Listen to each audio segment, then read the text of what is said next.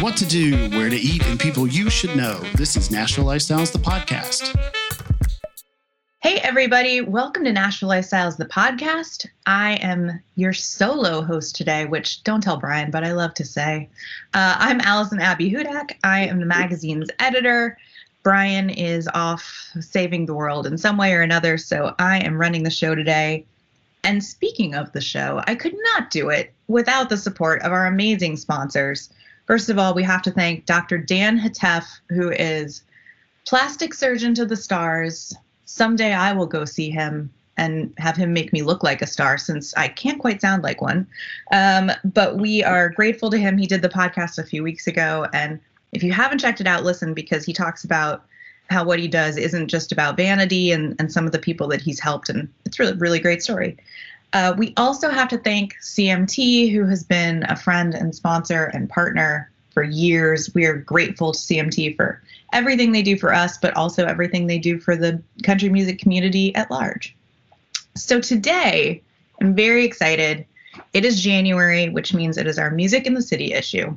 And this issue was so much fun to put together because, I mean, I say this every year, but there's so much great talent. And in this feature, we do this piece that's on up-and-coming stars.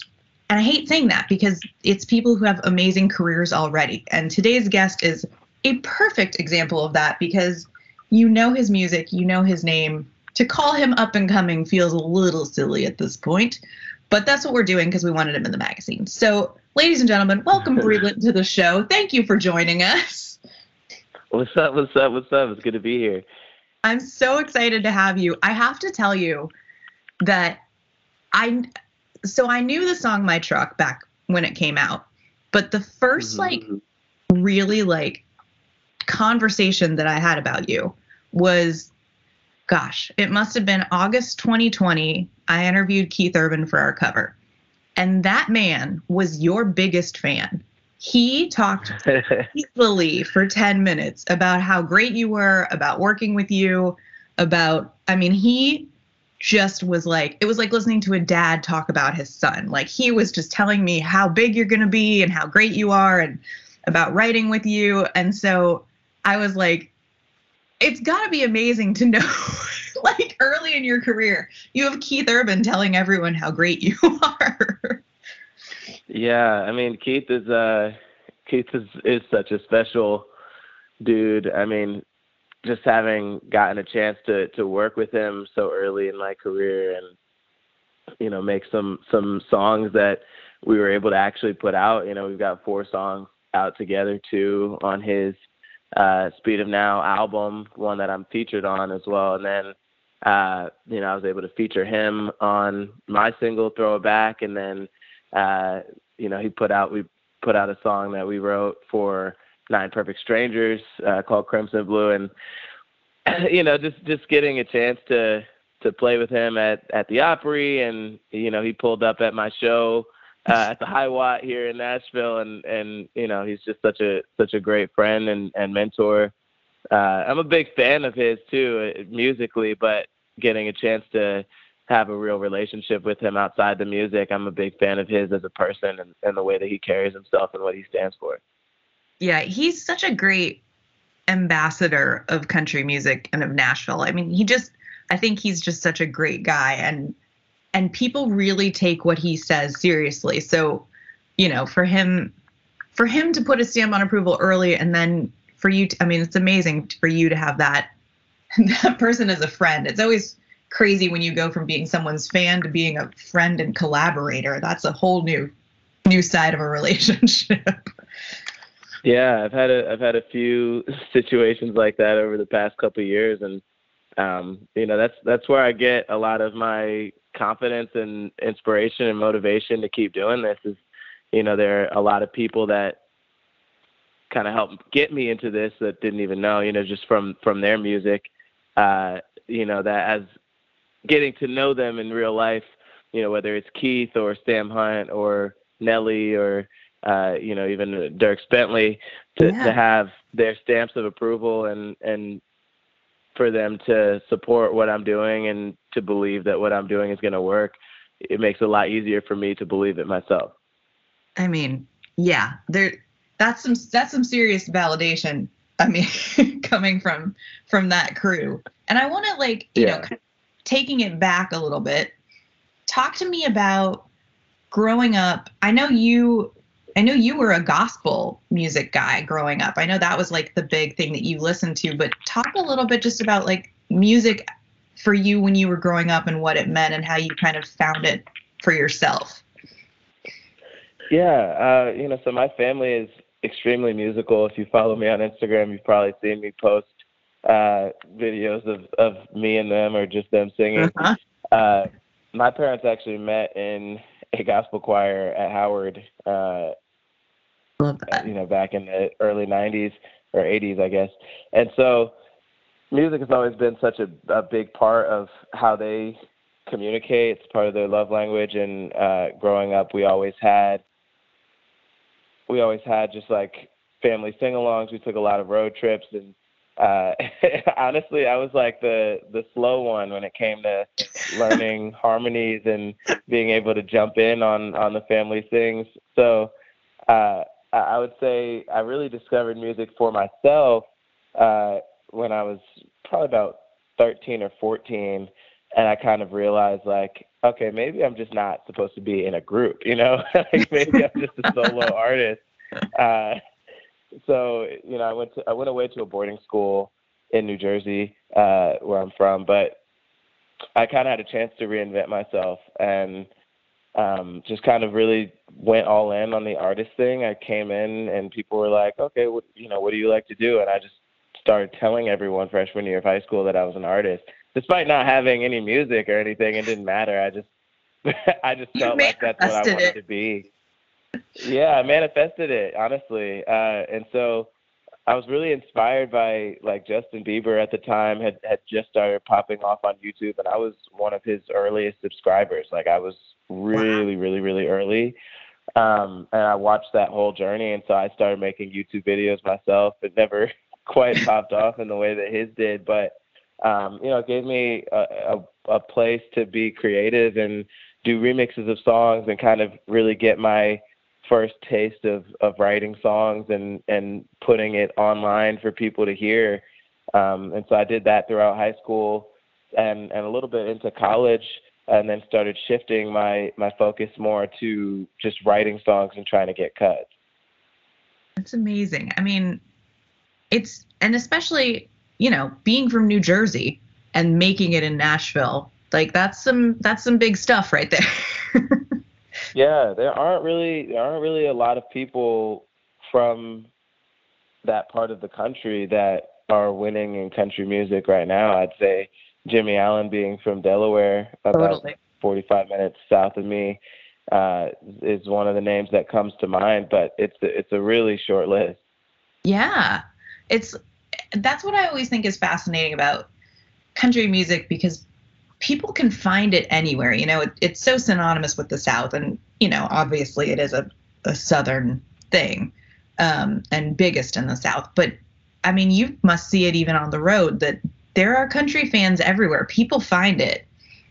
Oh, for sure. I mean, I'm playing a festival this summer in New Jersey, that, you know, Morgan Wallen, I think, is headlining, and they have a bunch of big names on the billing, and I know it's going to be packed. Yeah. It's a bunch of people from my neck of the woods. So there are country music fans everywhere. I played a show with Dierks up in Canandaigua, New York, this past summer, and they packed that amphitheater out. It was such a party, and you don't really think about the mid-Atlantic and, you know, New England regions as being big country music supporters. But, you know, Thomas Rhett has been on the record as saying, like, his biggest shows oftentimes they're like in Western Mass. So, I mean, we're out here. We just, you know, people just don't think about it that way. Right. It's amazing. Yeah. I'm from Florida, but that means that technically me and my friends are all from up north, because your parents moved from Ohio or Michigan or New Jersey to Florida, and then you're born. Right. And so all of my friends have since moved back north, and only then did they discover country music. My best friend lives in Jersey, and she's always like, can you get me tickets to so-and-so show? I'm like, first of all, I can't get you tickets to anything.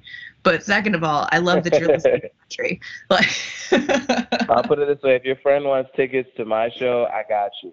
Be careful what you wish for, because she will ask, and she's a very loud yeller. So I got you. So talk to me a little bit about just kind of like, I mean, first of all, talk to me about the impact that My Truck had on your career, because, I mean, talk about breaking out with like a heck of a hit. Yeah. I mean, it's kind of a testament to the era that we're in now with music, where even without having a label or having done all the shows along Broadway and playing 10 years before you can have a song that people know, you know, all those things that are traditionally true of Nashville and country music, because of TikTok and the way that people are consuming music, I was kind of able to skip some of those steps. Now, I want to make it clear that I've put in work, you know, on the front end and was working for 10 years, but I was doing it more as a writer than as an artist. So I think a lot of those early struggling artist days, I was able to bypass a lot of that, you know, with a song like My Truck to, you know, blow up on social media. And honestly, it was a cool thing in terms of timing, because when it first happened, I was a little concerned because COVID hit kind of right as the song was starting to really pop off early 2020. Yeah. And I was worried that COVID was going to kind of stunt that growth and the possibility of me being able to do all the things that I wanted to do. But COVID affected everybody kind of equally. And so I just was able to ride that song out for a little bit, and I didn't put out any more music until May of that year, and then didn't put anything else out until February of the following year. But because of how big that song was on social media and how many people were still streaming it, it kind of bought me some time to really think about what I wanted my artist career to look like and what I wanted the music to sound like. And when I started coming back out with new music in 2021, I had moved to Nashville, and I feel like I had grown a lot as a writer and really developed an understanding for what it was that I wanted to do and how. So I think having that song at that time kind of bought me time, because if we hadn't been dealing with the pandemic, I probably would have just been thrown right out onto the road, playing a bunch of shows and doing all types of things that I might not have ever had the time to really figure out what I wanted from a writing perspective. That's so true, and such a great way of looking at it. I want to talk to you more about writing especially, but we're going to take a quick break. When we come back, we will have more with Breland. Stay tuned. Hey, everybody, listen up. I've got exciting news for you for this week. This Wednesday, CMT's got a rockin' night of music with the return of Skyville Live, and it's all celebrating the Midnight Rider himself, Greg Allman. Watch as the Ramblin' Man rips through his hits like he's never done before. Joining him are singer-songwriter Chris Stapleton, who I love, blues legends Taj Mahal, and country stars Little Big Town, for classic performances that are going to blow the roof off. It's one jam session that'll have your soul shining. Don't miss CMT's Skyville Live, Greg Allman and Friends, Wednesday, 10, 9 Central on CMT. We are back, everybody. We are back with Nashville Lifestyles, the podcast. I'm your host, Allison Abby Hudak. In case you did not listen to the first half of this, and shame on you if you didn't, hit rewind. We are here with Breland, who is featured in our Music in the City issue, and we're so excited. I want to ask you, because you talked about, you know, kind of being a writer before even being an artist or being known for being an artist. And you also talked about finding yourself as an artist, or sort of defining yourself as an artist in high school. Were you always a kid who liked writing, or did that come later too? I always liked writing. It wasn't always writing songs, though I did write songs as a kid. Oddly enough, the songs that I wrote as a kid were all kind of jingles, so I'm wondering if maybe I need to get back to jingle space. I would write a song, and it would literally be 10 seconds. I love that. Long. But I was always writing as a kid. I would write skits. I would write jokes. I would write books. I wrote a whole novel that was like 200 pages long when I was 12 years old. So yeah. I love writing. I've recently gotten back into writing like op-ed pieces, thick pieces, whatever. I love words. I call myself the pinpoint guard.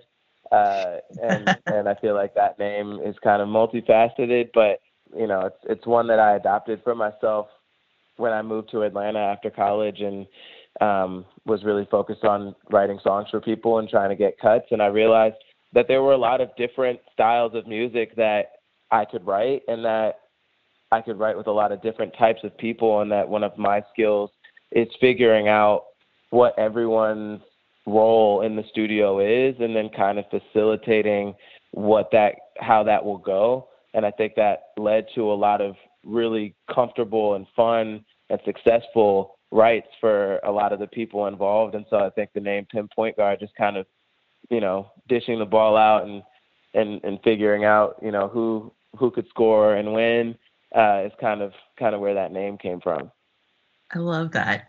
And it's such an important skill to have, especially as you're shaping your own career. I mean, to be able to kind of like figure all that out, walk into sort of a studio and see all that or make a plan for yourself, because a lot of times a new artist doesn't have the resources to have somebody else do that for them. So it's got to be helpful, you know, in the beginning of your career to be like, okay, I know what I'm doing here. Right. You know, like I'll put it this way. Someone who's at the top of the industry in any capacity, you know, they're going to have access to all different types of hit songs that people have written and pitched to them, you know, so you'll always kind of have hits at your disposal once you're already popping. But when you're coming up, people aren't sending you those songs that they might want to send to a, you know, Thomas Rhett or Luke Combs or a Morgan Wallen, because those people are going to get pitched those A-list songs from A-list writers, and the newer artists kind of have to figure it out on their own. But I think being someone that knows how to write a great song and, you know, works hard in the studio to try to increase the efficiency of that, you know, I haven't really had to rely on any outside cuts. So, hey, if anyone has a hit that you think I could do, please send it to me for sure. I'm definitely not going to turn it down, but you know, I definitely think being able to control what it is that I'm putting out and not have to wait or rely on anyone else doing that for me has helped my process a lot. Oh, for sure. And you know, we talked about some of the people you've gotten to work with. Are there people that you have your eye on that you'd love to collaborate with or even write for, even if you're not on a track? Yeah. There are a few that I've worked with that I still haven't yet nailed anything that I'm like, oh, this is the one. So there's some artists that I've written with where we haven't had any music come out yet. So I won't include them because we're already working, but I haven't yet worked with Maren Morris. I have not yet worked with Kacey Musgraves. I just think both of them are so dope. Yeah. And I got a chance to met them the same night at Kacey's album video, you know, her movie that she had for Star Cross. I was at the premiere of that and got a chance to kick it with both of them afterward. And I think just what they stand for socially is really important. I align with them on a lot of their perspectives, but also I love the way that they're kind of helping make country music more mainstream and bringing in new listeners to the space. I think that's something that my music is also aiming to do. I would love to write with both of them. Yeah. The thing about both of them is they're both just such cool women. Like, even if you took away all their talent, they're two people that I would want to hang out with. Like, and I think that's for sure. That's such like a great thing. 'Cause sometimes you meet especially successful artists and they are you know, they're not that way. And so they're two examples of people that, like, you know, and being on the interview side, you kind of see people's personalities in a different way. And both of them could not be cooler, in my opinion. Yeah, they're both awesome. And I honestly think that country music has a higher percentage of like approachable and cool superstars than a lot of other genres. I think because country music is so rooted in everyday experience and being able to really tell a story and relate to the common person, you can't really allow yourself to get caught up in all of the kind of Hollywood diva mentality, because the listeners will feel that, you know, the listeners are smart. They will resonate with what is authentic and real. And if you seem like, you know, like you aren't what you portray in the music, it won't work. Yeah. Yeah. Country fans. And when you lose a country fan, they turn. Like, so. Oh, when you lose a country fan, you may never get them back. I feel like pop and hip hop fans are kind of wishy-washy. Like, okay, I'm not feeling Kanye right now, but then he'll drop something hot, and you're like, I like Kanye again. You know, and that happens all the time over there. But in country, it takes a lot longer to earn someone's trust, and I think as a result, you do end up with a much stronger lifelong fan, so long as you don't do anything drastic to lose them. But I think that's the beauty of being in this space, is that that's why you have so many artists that are in their 50s and 60s and even 70s who are still selling out arenas and stadiums and still getting number one. It's not necessarily that the fan base of country music is the same age as them. It's just that they have maintained their fan base the whole time. You know, and there's obviously a bunch of young people who listen to country, and I'm trying to grab them and the older crowd and bring in new people and then keep them for forever. Yeah. I mean, look at Brooks and Dunn as a trending sound on TikTok. I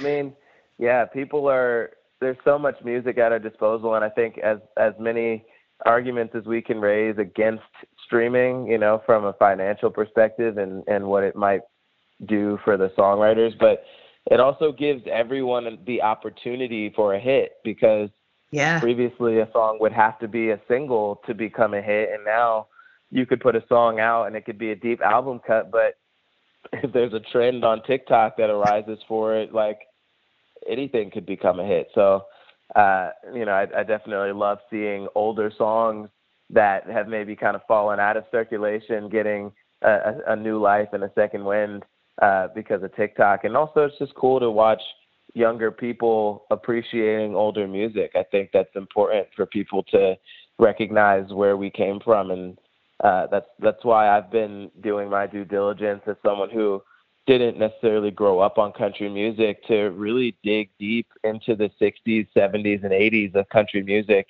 and just do my part to learn it and figure out the significance of it and to kind of follow some of the through lines of who was inspired by who and what inspirations of mine from modern country music and even 90s country music, where that comes from when you go back further, because it's important.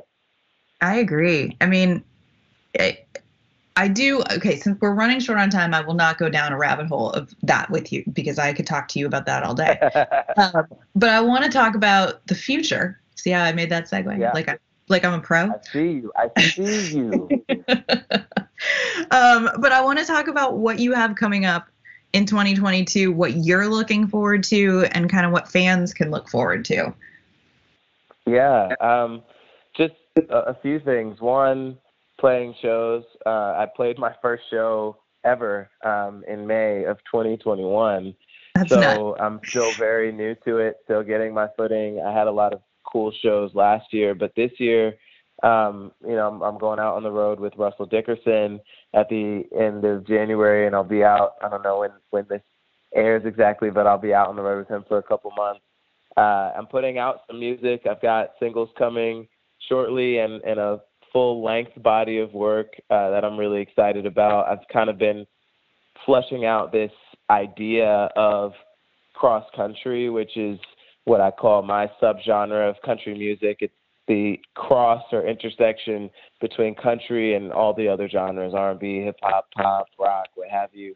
And I have a lot of music that falls into that space. And this project, I think, is really reflective of that.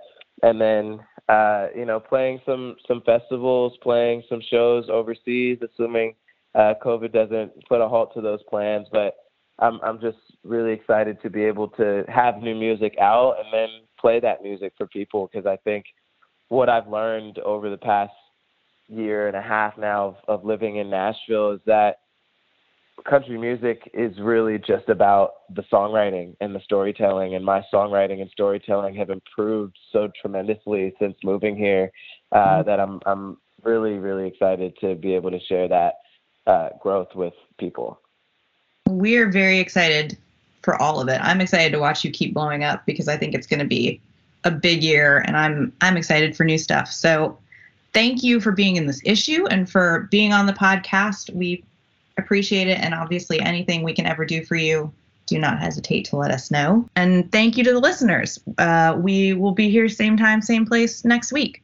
Thanks for listening. Follow us on social media at Nashville Lifestyles. On everything, Facebook, Twitter, Instagram, at Nashville Lifestyles.